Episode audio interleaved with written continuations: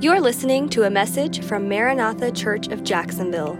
For more information, please visit our website, maranathajax.com. Hello, everyone. Welcome back to another episode of Encounters with Jesus.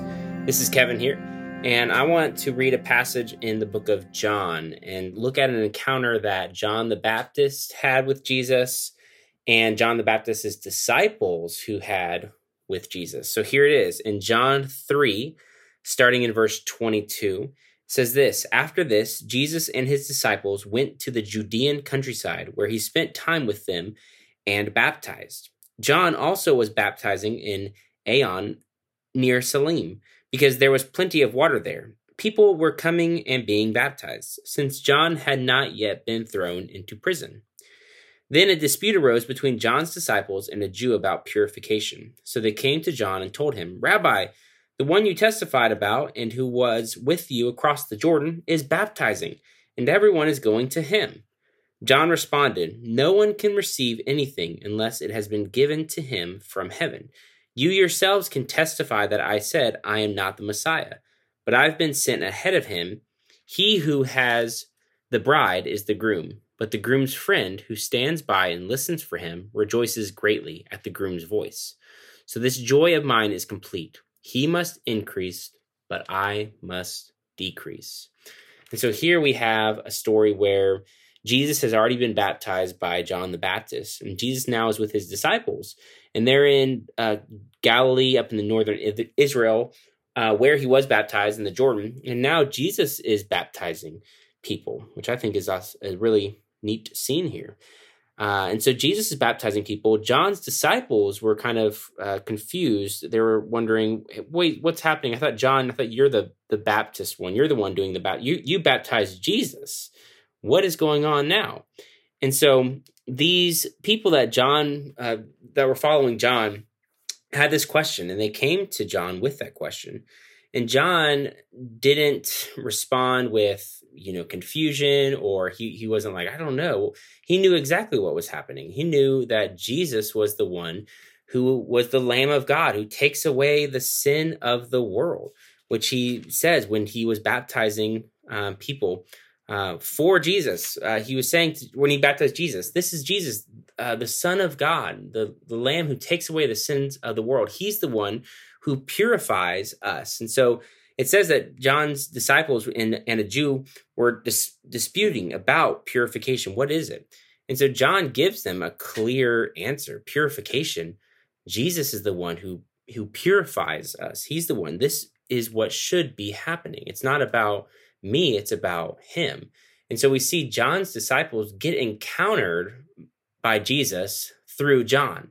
Even though they're in a different area, these disciples now encounter Jesus through John's ministry, which is what John was trying to do in the first place. His, his whole ministry was about pointing people to Jesus, paving a way, making a way. He was this uh, this prophetic messenger coming that Isaiah 40 prophesied about, that there will be a one coming before Jesus who will prepare the way for others to meet with Jesus. And so, as John had an encounter with Jesus and he knew who he was, he was able to give that to other people. And so, when we have our encounters with Jesus, when we meet with him, when we understand who he is and understand how he's the one who purifies us, he's the one who makes us clean, he's the one that frees us from our sins.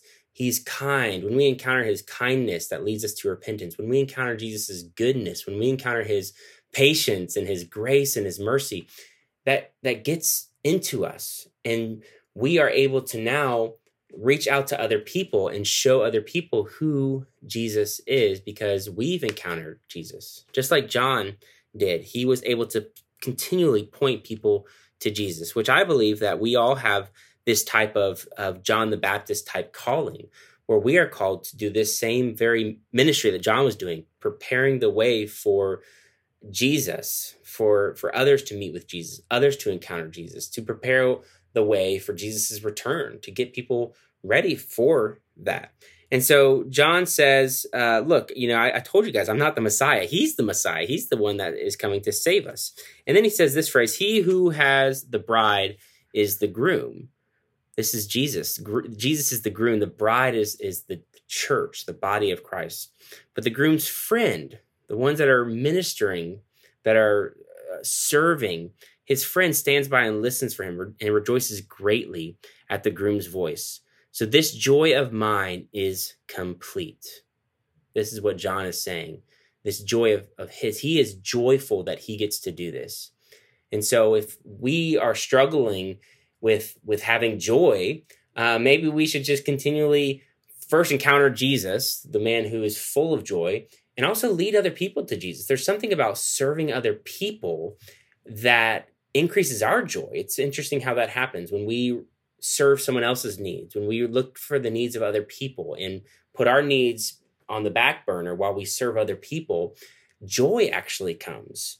Just like John said here, and you might have heard this verse before, John 3:30. He must increase, but I must decrease. When Jesus increases in us, when his uh, ministry increases in us, when we uh, point people to him and, and it, we show other people it's about Jesus, we when we decrease, he increases, our joy is made complete, our joy is increased. So, with all that being said, I hope that you continue to encounter Jesus through the Gospels um, and look at for Him, encounter Him, see see all these encounters in the Gospel, and, and take them in for yourself and encounter Jesus for yourself. And I believe that you will receive joy, and you will receive joy when you point other people to Jesus. So, Lord, we thank you for encountering us. We thank you for your love. We thank you for your your peace, your comfort, your joy, the hope that you give us, Lord, while we can live on this earth. You give us hope, God, that sustains us. Help us to stay faithful in ministering to other people, just like John the Baptist did. Help us to say that same phrase He must increase. Jesus, you must increase in our life. We must decrease. We thank you. We love you. In Jesus' name we pray.